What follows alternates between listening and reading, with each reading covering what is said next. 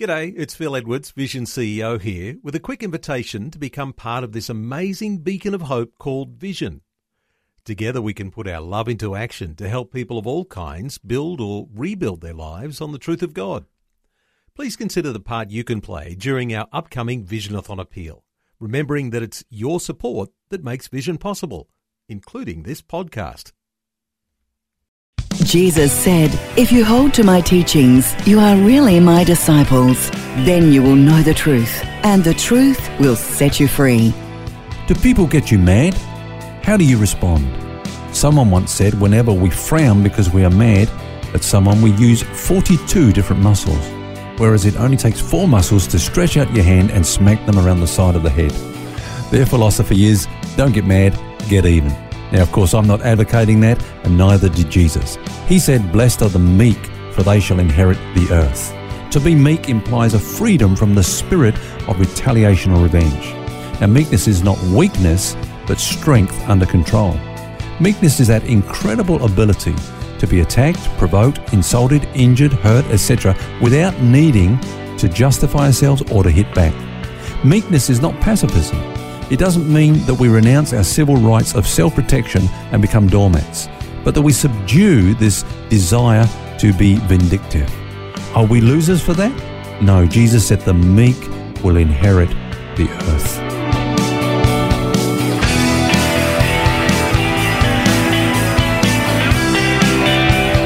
This is Set Free with Ken Legg. And welcome to Set Free with author and pastor Ken Legg. And I'm Phil Edwards. And this week we're looking at becoming people of influence. And what Ken's been sharing with us is that our influence is none other than the indwelling life of Christ being manifest to those around us.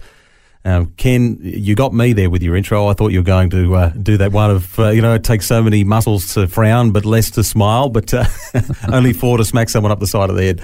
Um, yeah, I didn't see that one coming. You've been talking about the Beatitudes and, um, you know, that they're a description of that life, you know, the life of influence and Christ indwelling within us. Mm. Blessed are the meek. It's one that's often misunderstood, but it's uh, it's easier said than done too, isn't it? It sure is. In fact, I, I once heard somebody say, when we consider how Christ has forgiven us, his enemies, we can easily forgive. well, I find that I need more than an incentive or an external motivation, if you like, in order to show restraint when provoked. In fact, I know that in me, I can't do that. Mm. You know, that's not who I am. So meekness, as we learn, is a product of God's working in our lives. In fact, Jesus said, you remember, come to me, all you that labor, heavy laden, I will give you rest. Then he said, take my yoke upon you, learn from me, because I am meek and lowly in heart, and you will find rest for your soul. So it's the life of Jesus. Now, of course, Jesus was the personification of meekness. You know, he's described as a lamb. And when you think about it, not only does a lamb not attack others, it's totally defenseless. Uh, it doesn't kick, it doesn't scratch, doesn't bite, it's got no poisonous venom, it can't climb trees to escape predators, etc. It's totally defenseless.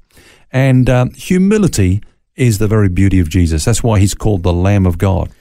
One thing with, with meekness, it's often uh, uh, misconstrued as weakness. But if you think of that example of of smacking somebody up the side of the head. Yeah. It often takes more strength not to do that, not to react, yeah. to turn the other cheek and to act in the way Jesus would have us act.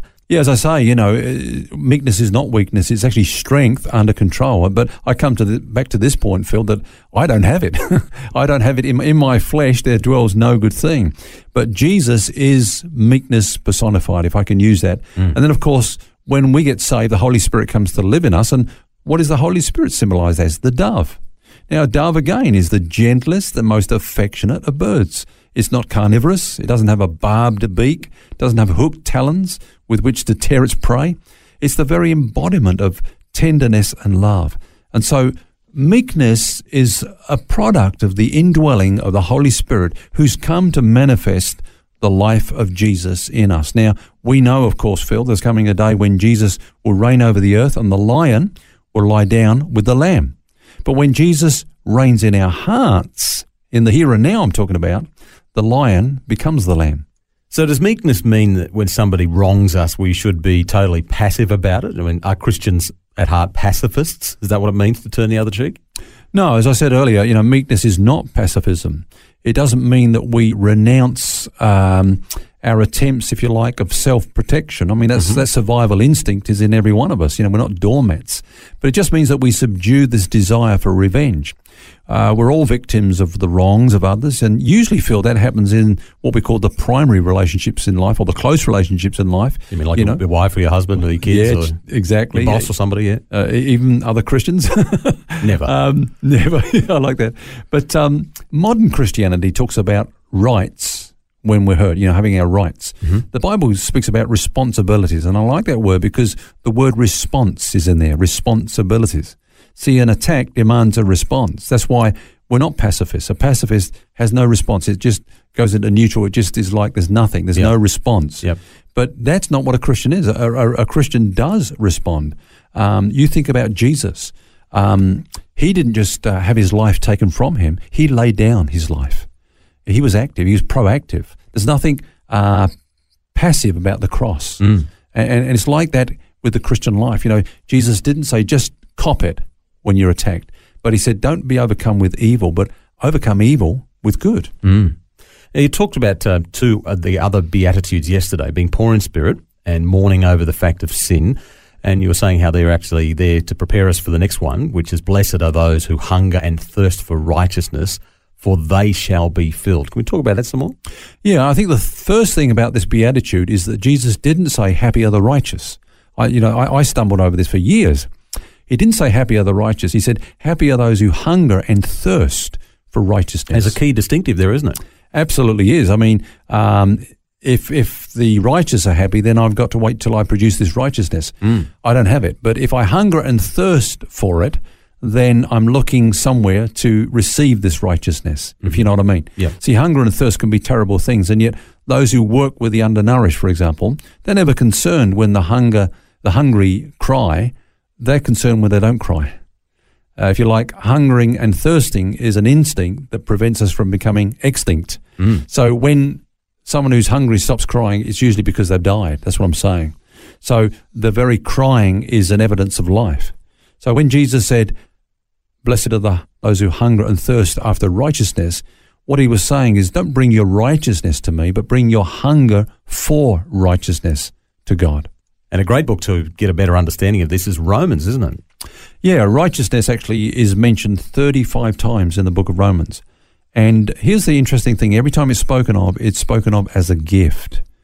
Um, for example, right at the beginning of Romans, uh, Paul says, I'm not ashamed of the gospel because in it the righteousness of God is revealed. So the gospel reveals the righteousness of God. Now, you remember, Phil, when Jesus started his ministry, he came down to the River Jordan and there was John baptizing everyone, mm-hmm. and Jesus goes into the water to be baptized. And John was startled. You know, he said, No, no, no, I, I should be baptized by you. This is what Jesus said. He said, Suffer it to be so now, because in doing this, we are fulfilling all righteousness. Now, what did he mean? Well, he was appearing at a sinner's baptism, but he wasn't a sinner. So why was he there? He was the representative of sinners. Um, just as the first Adam represented us and really mucked it up for all of us, you know, and sin was imputed to us, Jesus was now coming in the likeness of sinful flesh, not as a sinner, but in the likeness of sinful flesh. He would become sin, and just as he was immersed in the waters of Jordan, uh, he was going to be immersed in the waters of death. He would die for our sin. Then he would be raised from the dead, as he you know, was like brought up out of the water. Hmm. He'll be raised from the dead to newness of life, to be the, the head of the new creation. So he said, This act, which we are enacting now, which is a picture of the death and the resurrection, this will fulfill righteousness. And so God's way of righteousness is not change. God doesn't say to you and I, change and become righteous people. We can't become righteous by changing. His way is exchange. See, that's what happened at the cross. The Bible says that God made him who knew no sin to be sin for us. And so he was judged there at the cross. You know, he, he was buried in the waters of death. He was raised to newness of life so that we uh, might now become the righteousness of God in him. We are in Christ, and that is where our righteousness is to be found. He is unto us wisdom, righteousness, sanctification, redemption. He is our righteousness.